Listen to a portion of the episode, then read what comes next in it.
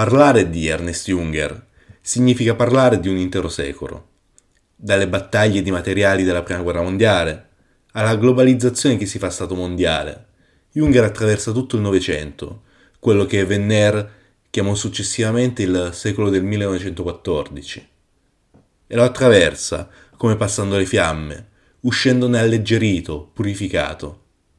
Pur vivendo in prima persona molti dei passaggi fondamentali del secolo, Junger li restituisce restituisce questi avvenimenti con una lucidità e una precisione dello sguardo sorprendenti. Oggi però non parleremo di tutta l'opera jungeriana, ma ci limiteremo all'anarca, che è la figura della maturità e che riassume in sé quelle precedenti. L'anarca è per molti versi una figura spiazzante, soprattutto se paragonata a quella del lavoratore o operaio e quella del ribelle. In essa sembra prevalere un certo immobilismo, di contro al forte dinamismo che aveva caratterizzato il lavoratore e, anche se in misura minore, il ribelle. Oltretutto la figura dell'anarca non viene espressa concettualmente, ma è piuttosto rappresentata nel personaggio di Martin Venator, protagonista di Eumeswil, un romanzo del 1972, il quale va a comporre assieme a Sulle scogliere di marmo del 1939 e ad Heliopolis del 1949 una trilogia ideale. I numerosi richiami simbolici e cifrati che popolano questi romanzi ne complicano ulteriormente un'analisi accurata, seppure contribuiscono a crearne il fascino. Per tutti questi motivi, l'anarca rimane per di più una specie di enigma, spesso vittima di veri e propri fraintendimenti, in essa si è voluto vedere una sorta di disimpegno, una sorta di ripiego nella sconfitta o perfino di mito incapacitante. Cercheremo di sciogliere alcuni di questi nodi e di restituire dignità ad una figura complessa come quella dell'anarca. Siete su Radio Bandiera Nera. Qui è Michele che vi parla. Benvenuti fra le distese desertiche del nichilismo e della fine della storia. Il deserto si estende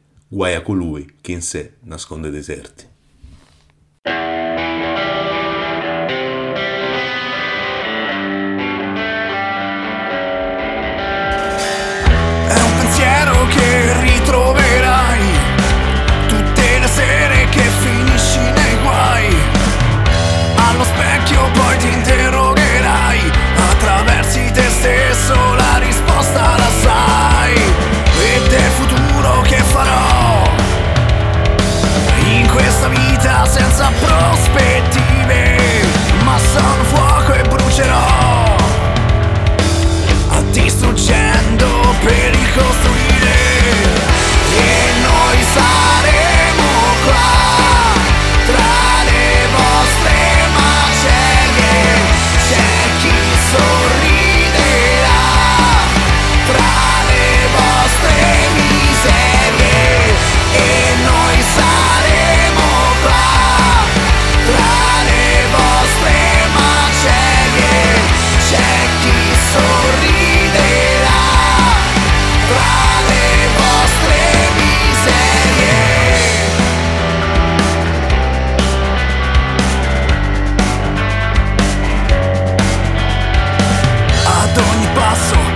chiedo chi sei, sulla pelle quei giuramenti.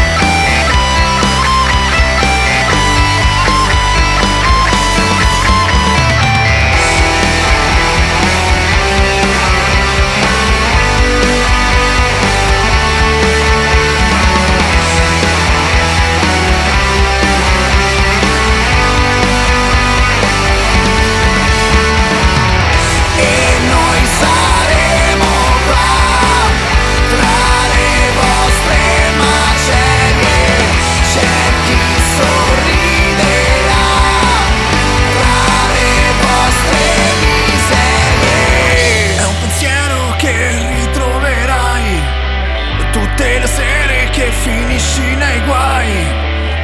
Allo specchio poi ti interrogherai. Attraversi te stesso la risposta la sai.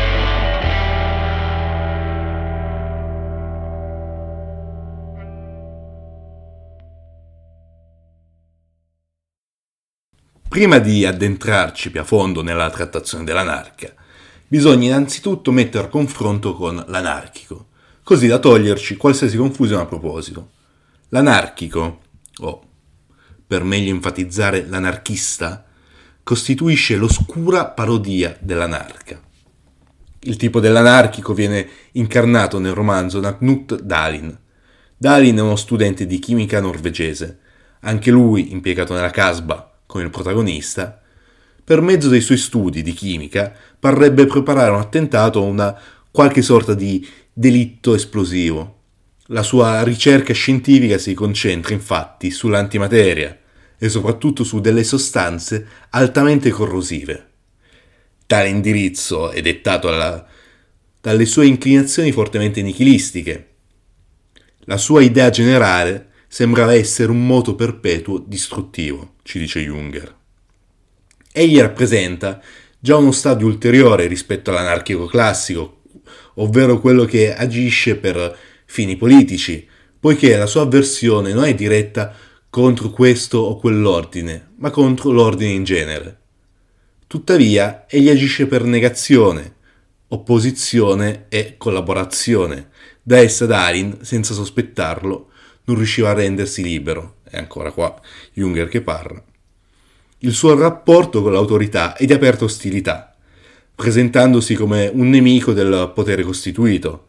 Contrariamente all'anarca, la questione del potere è invece del tutto indifferente, in quanto l'anarca si è appropriato egli stesso dell'autorità, avendo riconosciuto in se stesso l'ineliminabile sovranità che appartiene a ciascuno. Il modo di agire di Dalin e dei tipi simili i quali non conoscono le regole del gioco, le disprezzano anzi, fa sì che questi non costituiscano un'autentica minaccia allo Stato, ma più spesso finiscono per esserne una conferma. La comparsa di un anarco-nichilista ha l'effetto di un pungolo che convince la società della propria unità. Similmente un po' a quanto accadeva all'uomo, all'uomo del 2% nel trattato de, del ribelle ovvero a colui che esprime il proprio no nei luoghi e nei modi predisposti del potere. Pertanto, se l'anarchista è l'antagonista del monarca, al contrario, l'anarca è la persona più remotamente lontana del, rispetto al monarca. Ne costituisce una sorta di pendant. L'opposizione tra anarchista e monarca c'era quindi una somiglianza tra i due termini, al contrario, tra anarca e monarca non vi è quasi alcuna relazione, ma solo lontananza, distacco, poiché il monarca vuole dominare molti, mentre l'anarca soltanto se stesso. Vi è un qualcosa dello sguardo dello storico nell'anarca, nella sua visione obiettiva, a tratti scettica del potere e anche della sua lontananza rispetto ad esso. Ma, tornando al personaggio di Dalin, è particolarmente curioso, perfino buffo, il modo in cui trova la propria fine. Infatti, morirà per sbaglio, rubando quasi per gioco la, cal- la cartella personale di un noto avvocato di nome Carnex. Quest'ultimo, essendo stato più volte vittima di furti simili, aveva inserito nella cartella dell'esplosivo, così da uccidere sul colpo l'ipotetico ladro. La valenza simbolica è abbastanza chiara. Carnex è un avvocato e rappresenta quindi la legge, o meglio, la sua degradazione. Infatti, Carnex è un uomo particolarmente odioso, esageratamente grasso ed irascibile, corrotto. Dain infrange la caricatura della legge, ma il suo gesto è un gesto vuoto, inutile, che non intacca nel suo nucleo né la legge né il potere. Anzi, per la legge, la figura dell'anarchico Dalin si confonde con quella del criminale comune, del ladro. Paradossalmente Carnex, vantandosi del gesto, finirà a processo per omicidio, vedendosi ritorto contro il proprio gesto. L'interpretazione che dà Junger dell'anarchia è ben lontana da quella di una semplice teoria politica. In essa vede una sorta di substrato comune a tutti gli uomini. E, come scrive Junger stesso, il fatto suona complicato, è tuttavia semplice, perché ognuno di noi è anarchico. È appunto questo l'aspetto normale in lui. Vero è che esso viene condizionato fin dal primo giorno da padre e madre, da Stato e società. Sono potature, spillamenti abusivi di quella forza primigenia cui nessuno sfugge. Occorre rassegnarvisi. Ma l'elemento anarchico rimane nel fondo, come un segreto, per lo più inconscio al soggetto stesso. Può prorompere fuori come lava, può distruggerlo, liberarlo. Questo fondo, questa forza primigenia, rimanda ad una dimensione originaria, la quale precede qualsiasi distinzione, e la potenza che aristotelicamente precede l'atto.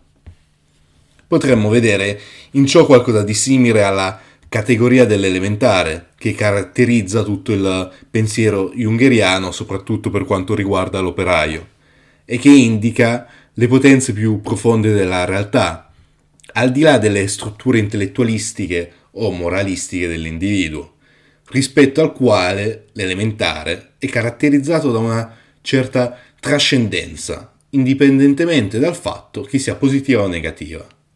Un po' come quando si parla appunto di forze elementari della natura. Ma tutto questo, questo fondo, questa forza primigenia, può essere messa in connessione anche a quel rapporto nativo con la libertà che è ciò che caratterizza il ribelle una relazione resa ancora più evidente dall'accenno all'elemento anarchico come segreto. Se per il ribelle il passaggio al bosco significa passare alla dimensione del sovratemporale, dell'esistenza autentica e dell'essere, Junger definisce il bosco anche nella sua doppia accezione di segreto, Heimlich, ovvero come ciò che è intimo, protetto, sicuro, ma anche come ciò che è nascosto, clandestino, pericoloso, in assonanza all'inquietante, Hanemlich. Una differenza sostanziale tra il ribelle e l'anarca è che in quest'ultimo tale rapporto con la libertà viene vissuto per lo più subspecie interioritatis e, a prima vista, non porta ad una vera e propria azione concreta. Ciò è in parte dovuto alle diverse condizioni in cui le due figure si muovono. La prima di fronte alla catastrofe, è egli stesso un proscritto, un fuorilegge, in altre parole una vittima, è sotto attacco e deve difendersi. La seconda, l'anarca, vive invece in un'epoca postorica, in cui il grande progetto dello Stato mondiale è crollato. Questa decontestualizzazione dell'anarca rende la figura ancora più radicale, in quanto libera da una vera e propria negazione, ma a tratti quasi fastidiosa nella sua immobilità.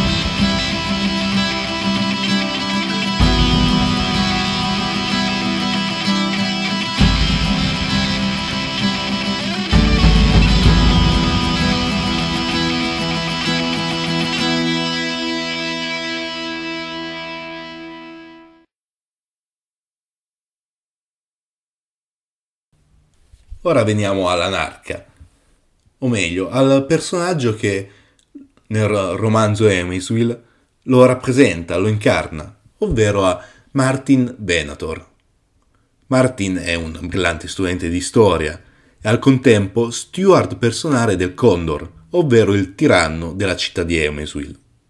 Da alcuni dettagli si comprende che questa città sorga là dove prima era Heliopolis, ovvero il luogo dove si svolgeva il romanzo omonimo, appunto Heliopolis, che a sua volta rimandava alla Nuova Burgundia, una località presente in, sulle scogliere di marmo, più precisamente la provincia in cui si rifugiavano i protagonisti dopo la rovina della propria città, Aidan la Marina, città crollata sotto i colpi del forestaro che rappresenta un po' la, l'insorgere del nichilismo. Infatti questa stratificazione ha un suo interesse, in quanto i vari romanzi mettono in scena momenti cruciali dello svolgersi del nichilismo, appunto.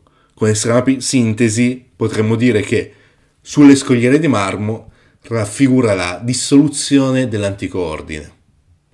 Heliopolis, la fondazione e le contraddizioni di uno Stato mondiale, e Eumeswil la disgregazione di quest'ultimo. Ciò è rappresentato plasticamente negli stessi paesaggi. La città di Eumeswil è infatti circondata da un vasto deserto, interpretabile simbolicamente come l'avanzare del nulla. La fine dello Stato mondiale è presagita nello stesso nome della città, poiché riprende il nome di Eumene, uno dei diadochi che si spartirono il regno di Alessandro Magno alla sua morte. Proprio nella misura in cui il romanzo è ambientato in un mondo ormai alla fine, possiamo affermare che esso è fuori dalla storia. Ciò trova una conferma nel modo in cui Martin Venator vede il conflitto latente tra il Condor, ovvero il tiranno alla guida della città, e i tribuni, i quali rappresentano un principio repubblicano. Nonostante il padre e il fratello di Martin patteggiano più o meno apertamente verso questi ultimi, egli si disinteressa completamente di entrambi gli schieramenti, ritenendoli privi di qualsiasi sostanza autenticamente storica. Il suo servizio per il Condor, fortemente malvisto dai suoi parenti, come è ovvio aspettarsi, non ha alcuna valenza politica né un'adesione intima è quasi un nascondimento, una maschera, che gli permette di osservare più da vicino il potere e i suoi meccanismi. Osservazione che avviene con uno sguardo storico, superando cioè le semplici valutazioni morali o di parte. Tuttavia, il suo essere un outsider, il suo non essere davvero allineato, lo espone sempre ad un pericolo recondito. Pertanto allestisce vicino alla foresta, un bunker da utilizzare in caso estremo come rifugio.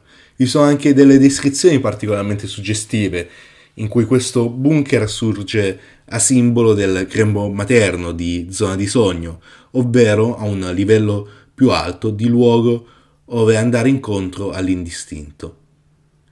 Inoltre, il servizio presso il Condor permette a Martin l'utilizzo del Luminar, una sorta di strumento per la realtà virtuale che permette a chi lo utilizza di addentrarsi visivamente nei più disparati accadimenti storici. Questo grandioso archivio è contenuto in quelle che vengono denominate le catacombe. Direttore delle catacombe è Bruno, il quale, assieme a Vigo, è tra i professori di storia preferiti da Martin. In essi ravvisa dei padri spirituali, da, da Vigo deriva una superiore capacità di giudizio della storia, ben diversa da una semplice obiettività scientifica. Scrive Junger, fa dire Junger a, a Martin, a Vigo devo lo spregiudicato giudizio della storia, come avviene quando non partecipiamo più al pro e al contro. E questo è il piacere dello storico egli partecipa ai contrasti come Zeus alle lotte tra gli dei e gli uomini. Dietro la vernice con cui l'illuminismo l'ha sbiancate, le immagini risalgono in tutto il loro splendore. Le lezioni di Bruno rimandano invece ad una dimensione più che storica, alla trascendenza. E torniamo al testo. Bruno mi ha fatto presagire fondali che non appartengono né alla storia né al regno naturale, che sono anzi indipendenti dalla presenza dell'uomo nell'universo. Egli è stato capace di spegnere la coscienza storica e le sue sofferenze.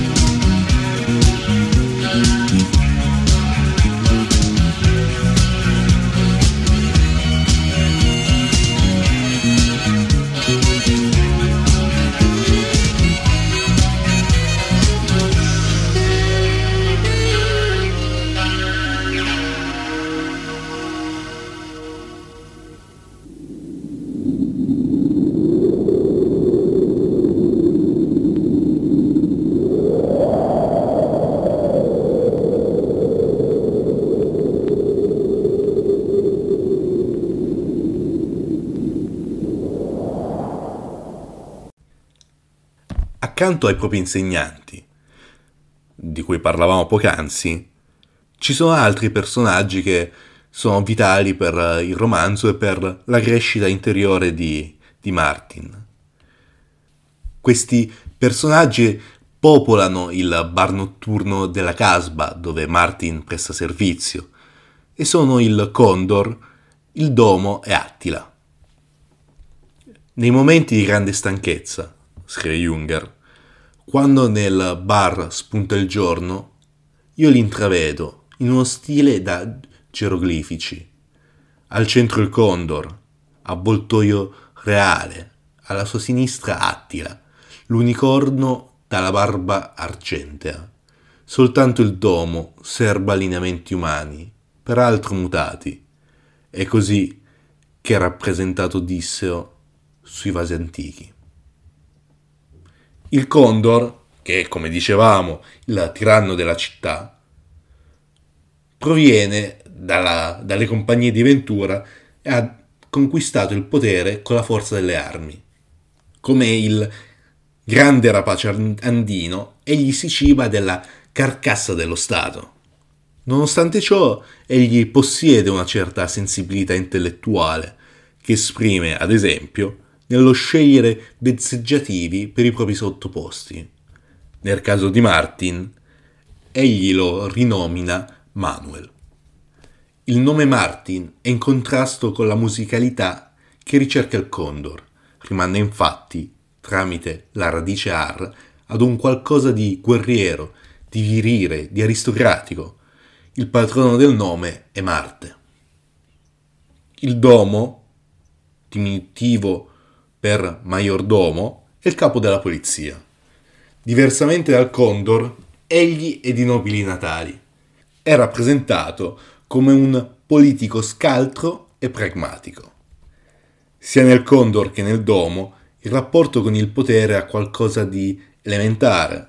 Questo rapporto può essere considerato sia come un segno distintivo di un carattere primitivo che allo stesso tempo di un carattere tardo in una visione ciclica della storia.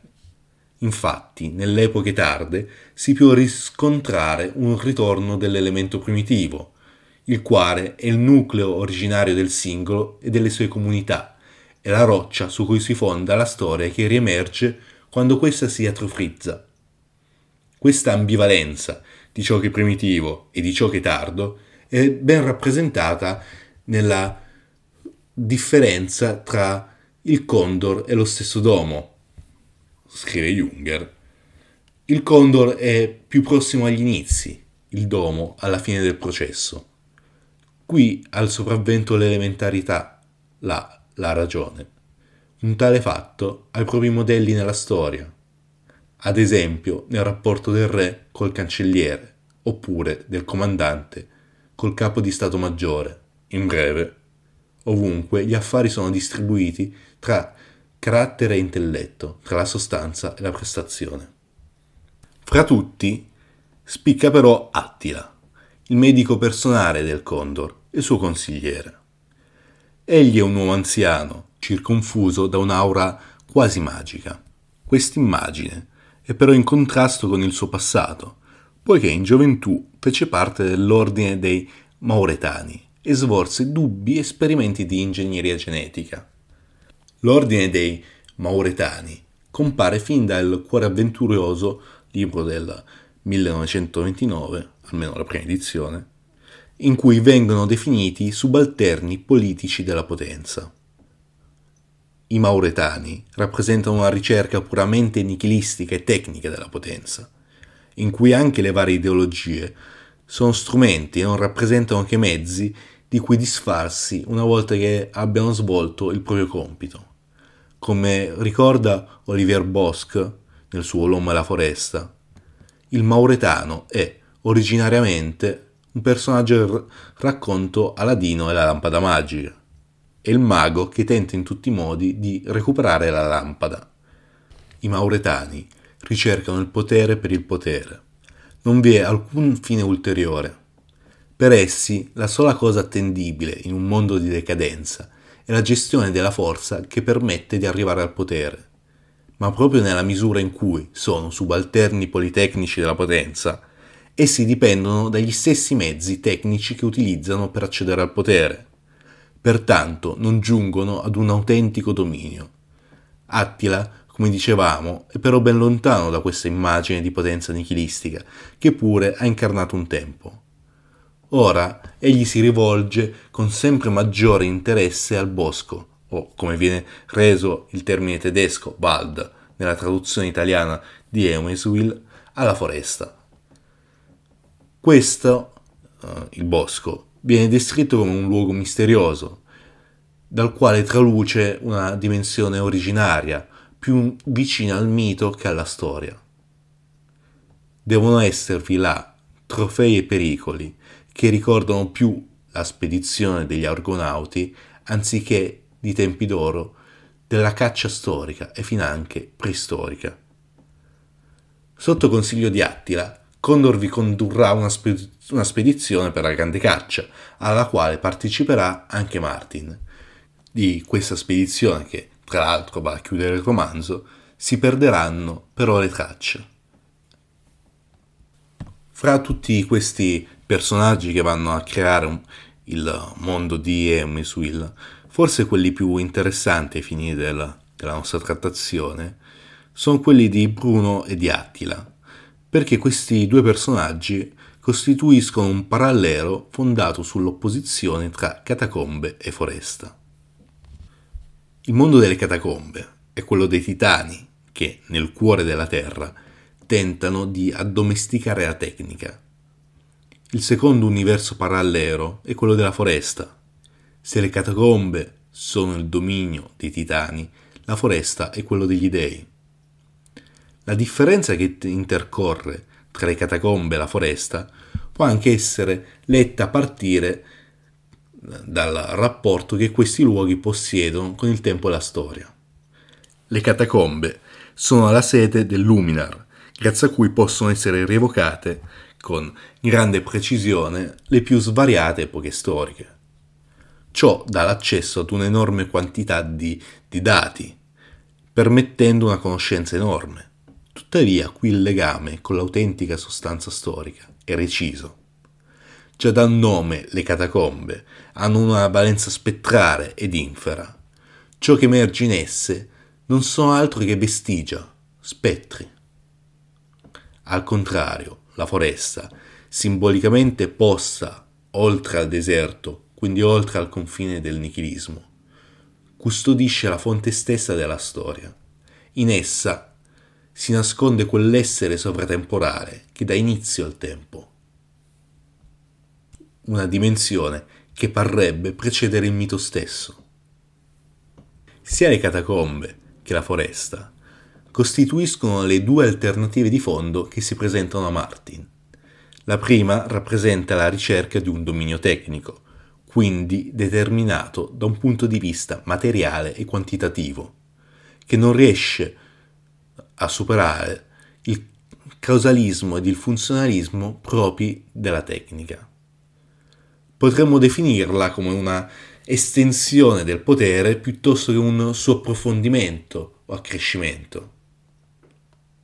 Diversamente, la foresta richiama apertamente, già dal nome, che ricordiamo traduce il tedesco Wald, la via del bosco è la figura del ribelle, del Waldganger, ovvero una uscita dal nichilismo in una dimensione più prettamente metafisica. Per molti versi la figura dell'anarca è però, come abbiamo detto, più radicale di quella del ribelle, Quest'ultimo infatti sceglie il bosco come luogo di resistenza alle forze predominanti del tempo. Anzi, è forse perfino improprio definirlo una scelta, perché il ribelle è l'esiliato, il proscritto, il fuorilegge. Egli è minacciato in prima persona, perciò deve reagire e lottare. La domanda che viene posta con il ribelle è quella riguardante la libertà umana in un'epoca che nega questa libertà. Per l'anarca questa dimensione è secondaria, come afferma Vigo in un colloquio con Martin.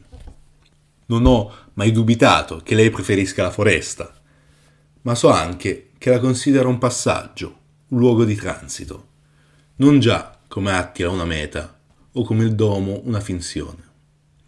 O come, precisa lo stesso Martin in un altro passaggio del romanzo, la mia libertà personale è un vantaggio secondario. Al di là di esso, io sono pronto al grande incontro, all'irruzione dell'assoluto nel tempo.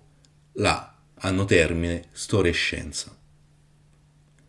L'anarca, dunque, ricerca non la propria libertà, ma la trascendenza, l'assoluto. Ciò è chiarito anche dal modo in cui egli si predispone per la spedizione nella foresta. In questi giorni, scrive Junger, per prepararmi alla foresta ho lavorato intensamente davanti allo specchio. Sono così riuscito a raggiungere ciò che ho sempre sognato, il completo distacco dall'esistenza fisica. Mi scorgevo allo specchio, come aspirante alla conoscenza soprasensibile, me stesso in confronto con un suo fugace riflesso. In questo senso l'anarca è la più compiutamente metafisica tra le figure jungheriane. In maniera molto significativa, il romanzo si conclude con la sparizione della spedizione nella foresta. A darne la notizia, a distanza di anni, è il fratello di Martin, anch'esso uno storico, come era pure il padre. Egli ne dà una lettura meramente politica, in termini di collaborazione o meno con il potere tirannico del Condor, segnalando ancora una volta la lontananza e l'incomprensione tra Martin e i propri familiari. Quest'esito tragico della grande caccia potrebbe apparire ad una lettura superficiale come un fallimento. Al contrario, segna il successo dell'anarca, in quanto Martin è considerato morto essendo sparito durante la spedizione, così egli non esiste più nel mondo razionale degli storici come aveva sempre voluto. Eccolo uscito dal suo involucro umano, riuscito a staccarsi dal corpo, l'anarca raggiunge il suo vero dominio, l'assoluto. E la morte iniziatica. Ad essa segue una rinascita.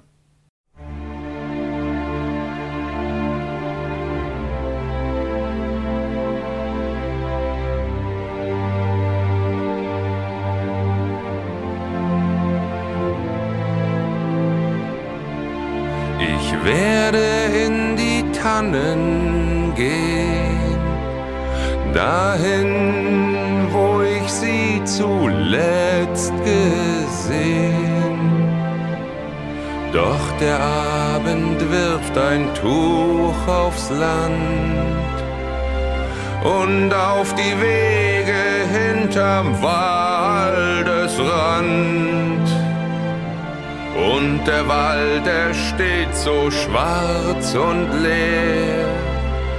Weh mir, oh weh. Und die Vögel singen nicht mehr. Ohne dich kann ich nicht sein, ohne dich. Mit dir bin ich auch allein, ohne dich. Ohne dich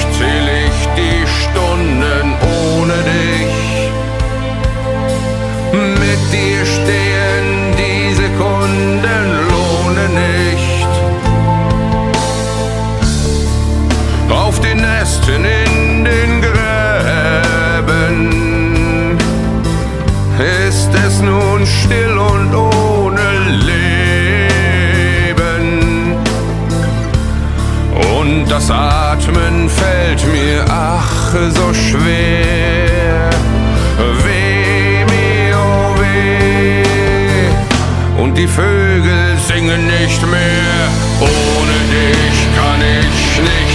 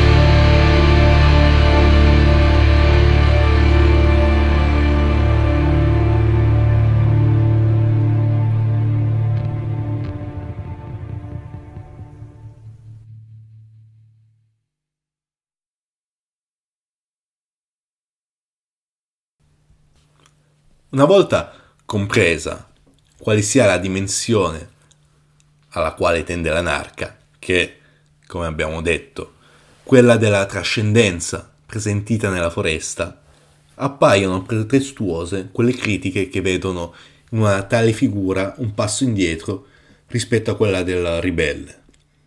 Prendiamo l'esempio di Manuel Rossini, il quale intende l'anarchia come, eh, adesso citiamo il suo testo che è il potenziale della ribellione e della resistenza contenuto nella collettanea curata da Luigi Iannone, uh, Ernest Junger, eh, diciamo, che intende l'anarchia come immagine, incarnazione del nichilismo passivo, del non intervento e della non produttività, direi quasi una forma di qualunquismo, che non reagisce, non distrugge, ma nemmeno crea.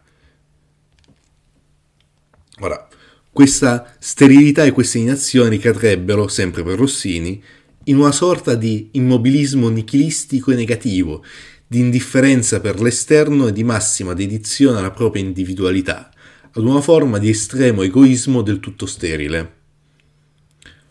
Quest'ultimo punto denota un'incredibile confusione rispetto al senso dell'anarca, in quanto, come abbiamo visto, commentando l'epilogo del romanzo, gli sforzi di Martin sono indirizzati verso il superamento del proprio io sensibile.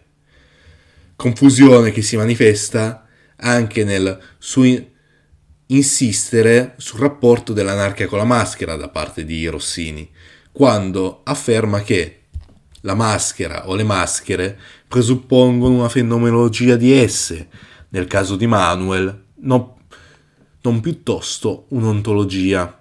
Oppure in un altro scritto che per l'anarca, e qua citiamo i non luoghi dell'umano, il carattere di maschera è una modalità dell'esistenza. Ora, l'utilizzo delle maschere, eh, della maschera da parte dell'operaio contribuiva alla sua tipizzazione, diversamente il ribelle si toglieva la, la maschera, simbolo dell'essere temporale, per mostrare il proprio sé, Nell'anarca vi è un uso disinvolto della maschera, a partire dalla dicotomia del nome Martin e del vezzeggiativo Manuel. Per Rossini questo sarebbe segno di mancanza di autenticità dell'anarca, una sua resa esteriore al potere costituito. In questo senso sarebbe interno al sistema stesso, laddove il ribelle incarnerebbe una vera e propria alternativa al sistema, standone fuori.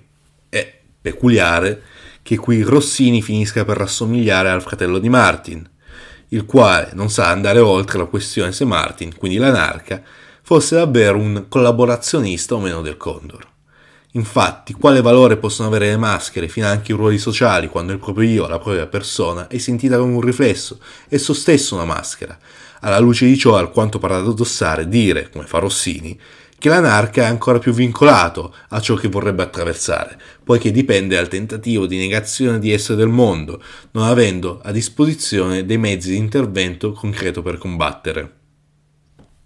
La politia e l'indifferenza verso le istituzioni, ovvero la scelta di non darvi alcuna adesione interiore, sono ben lontane dal rappresentare una semplice negazione, anzi si fondano sul riconoscimento dell'autorità, un riconoscimento che vale ad un livello inferiore, che è quello fenomenico, il quale pare perde valore di fronte alla trascendenza. Ma da quest'ultima non viene negato, bensì ricompreso, una negazione dell'autorità e del mondo, una sua immagine proprio nel personaggio di Dalin, che abbiamo già trattato a inizio puntata. Anche attribuire all'anarchia una mancanza di mezzi per un'azione, che a questo punto dovremmo definire sovversiva e sbagliato. Basti come esempio il fatto che Martin potrebbe, qualora lo volesse, attentare in qualsiasi momento alla vita del Condor. Ma al di là delle critiche poco sensate di Rossini, la valenza metafisica dell'anarca può essere utile anche per chiarire il suo rapporto con l'unico stirneriano rapporto che si esprime nel romanzo anche nell'interesse che lo stesso Martin, nell'ambito delle proprie ricerche presso il Luminar, sviluppa verso Stirner. Si potrebbe affermare che l'unico coincida con l'anarca, nella misura in cui entrambi sarebbero una precondizione dell'uomo, ovvero la sua condizione normale, mentre divergerebbero negli esiti in quanto il primo andrebbe a finire nel, nel nulla, l'altro nell'essere. Come afferma lo stesso Junger in un'intervista al suo traduttore francese Julien Hervier.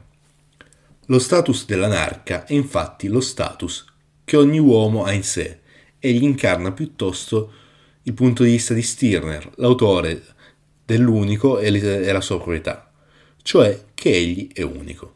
Mentre l'anarca, come abbiamo visto, fa un passo ulteriore verso la trascendenza, l'assoluto, l'essere autentico.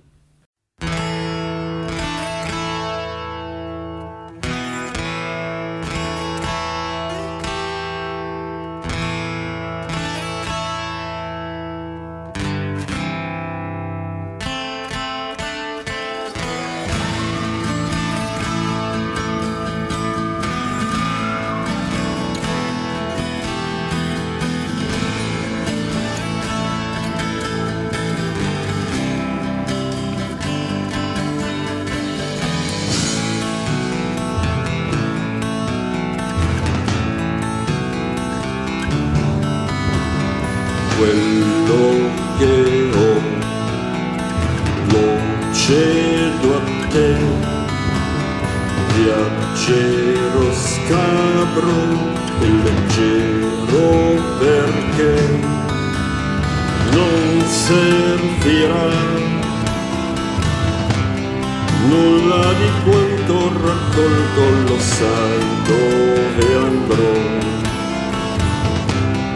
non sei quello che hai. Non tremo,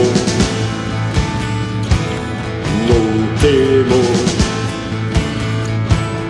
ma strano mi stupisco io per primo. Già sento lo schianto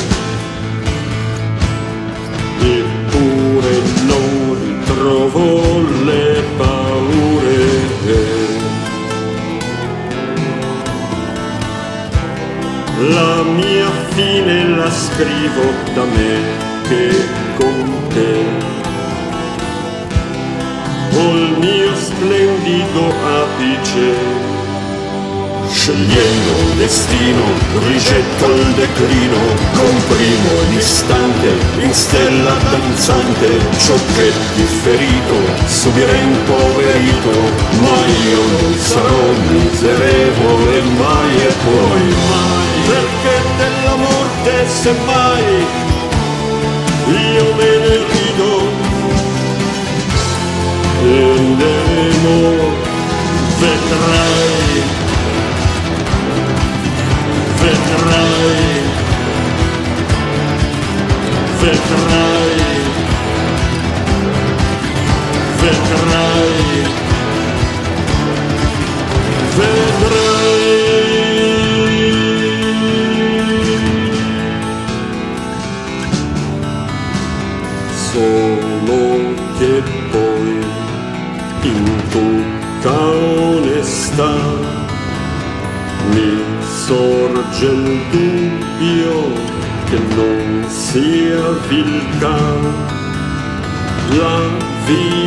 Che potrei avere invecchiando con te, certo sì. È naturale così, ma penso in compenso che sia vile adattarsi in un porcile. Putrescente occidente che impone ciò che in modo abietto teme mai. Non nominarla non lo salverà, morte da morte riceverà. sarà feconda, l'aratro che svelle, la zolla profonda, tenessi alla pelle, non potrei cacciarmi, temibile sfizio, di esser giudizio, sentenze, condanna per voi, e della morte perciò, io me ne rido, tanto peggio per voi,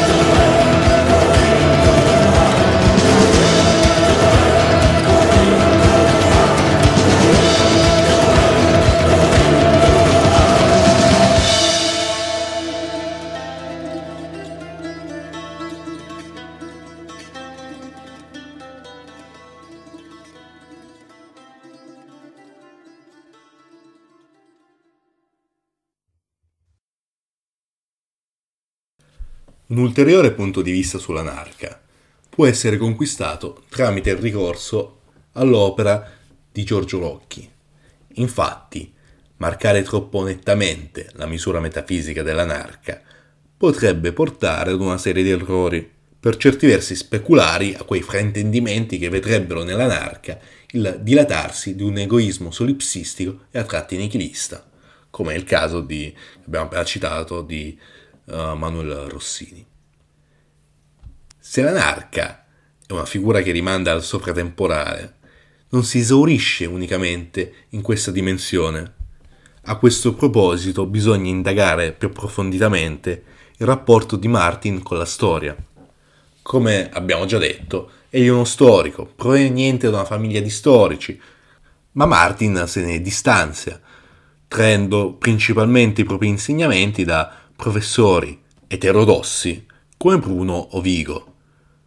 Ciò che è però paradossale in Martin è che egli vive in un tempo e uno spazio in cui la sostanza storica è consumata. Infatti, come abbiamo già ricordato, la città di Eumeswil è una città che rappresenta la decadenza, il nichilismo, la fine della storia, il collasso dello Stato mondiale. La stessa attività di studioso storico che svolge Martin ha qualcosa di spettrale, poiché pur attraverso i potenti mezzi tecnici del Luminar si limita all'osservazione, o meglio all'evocazione del passato in quanto lettera morta, e non a caso si svolge nelle catacombe.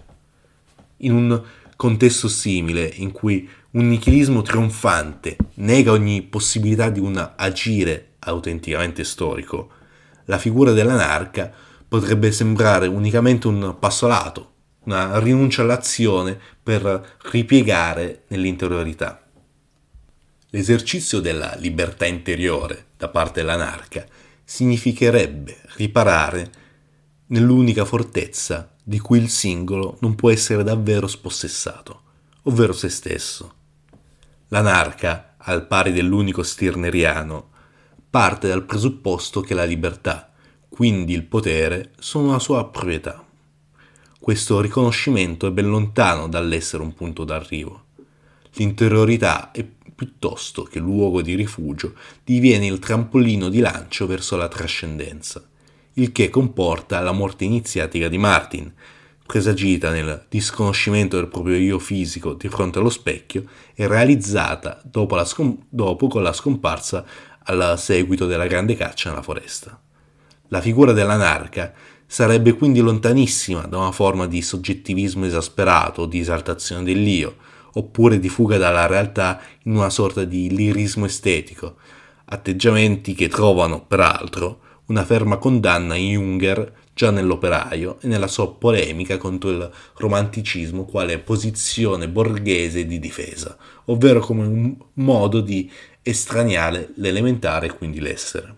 Piegare la dimensione della trascendenza propria dell'anarca alla sola soggettività sia anche una soggettività attraversata e superata, sarebbe un errore.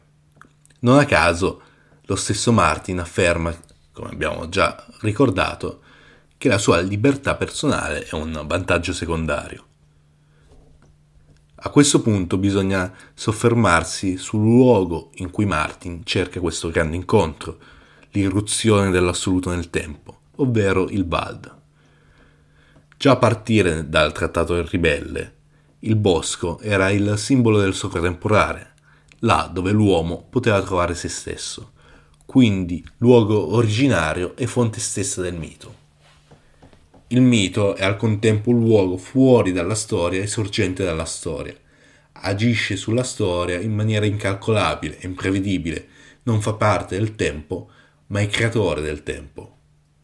Tornare al mito significa dunque ridare linfa alla sostanza storica, il che equivale a dire permettere all'uomo un nuovo agire storico, restituirgli la libertà. L'irruzione dell'assoluto nel tempo non va inteso in modo teleologico, come fine della storia. Di fatto, nel romanzo la storia è già finita, non avrebbe senso una seconda fine ma è anzi la rigenerazione della storia attraverso un nuovo cominciamento. Un cominciamento che è impossibile se si fa della storia il luogo dell'adorazione delle ceneri, ossia di uno sguardo rivolto all'indietro, all'evocazione spettrale e larvale di ciò che è passato, come avviene nelle catacombe. Cominciamento che, per realizzarsi, si deve vivificare nel mito il quale abita la foresta. Una concezione della storia questa, che non, che non può non ricordare quella di Giorgio Locchi. Infatti il, pass- il pensatore romano, partendo dal dato heideggeriano della storicità come costituzione essenziale dell'esserci, ossia dell'uomo come soggetto storico, propone una visione tridimensionale del tempo alla base di una attitudine sovrumanista la quale dà vita ad un conflitto epocale contro quella egualitaria. Per quest'ultima tendenza, che si sviluppa a partire dalla dottrina giudeo-cristiana fino ad arri- arrivare al liberalismo e al marxismo, la storia rappresenta la conseguenza di un'alienazione essenziale dell'umanità, una maledizione. Porre fine alla storia eliminare la storia è il compito imposto all'umanità affinché possa aver luogo la sua definitiva emancipazione. In questo senso, il tempo della storia viene concepito come unidimensionale e rappresentato come segmentario. Opporre a questa visione lineare della storia un ritorno, cioè una visione ciclica, sarebbe riduttivo perché equivarrebbe al tentativo di arrestare il movimento storico, disconoscendo la storicità dell'uomo. Da qui la necessità di una visione tridimensionale, in cui passato, presente e futuro siano sempre il frutto di una decisione da attualizzare attraverso l'agire storico, in quanto la decisione sul passato è anche sempre co-originariamente decisione sul futuro, è la stessa decisione. Così si fonda la libertà storica dell'uomo, e poiché l'esserci è sempre raggiunto dalla vita, esso si trova sempre all'inizio di se stesso e della storia. Dal simbolo del cerchio si passa a quello della sfera e della spirale. La storia che Martin osserva attraverso il luminar nelle catacombe, per quanto sia un incredibile accumulo di conoscenza e quindi di potere, è priva di questa tridimensionalità e non può essere attualizzata, rappresenta anzi la rinuncia all'agire storico. Per riguadagnare la propria storicità, l'uomo deve tornare nel luogo de- dell'origine, là dove passato, presente futuro si intersecano in un senso superiore. Anche in questo caso Martin deve scegliere.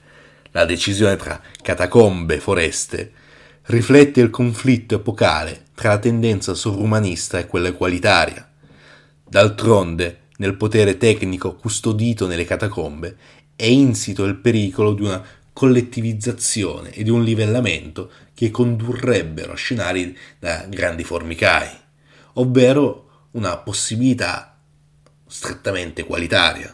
la dimensione metafisica e trascendente a cui accede l'anarca attraverso la foresta non si esaurisce in se stessa, ma si ripercuote nel Iket Nunc, nel quedora dell'agire storico, irradiandolo. Basta che in un solo punto si riesca realmente a toccare l'essere, perché ciò abbia immense ripercussioni. Su questi eventi, scrive Junger, si fonda la storia o addirittura la possibilità di datare il tempo. La foresta, in quanto luogo in cui l'uomo riscopre la propria possibilità di fare storia, non può quindi che condurre ad una prospettiva sovrumanista.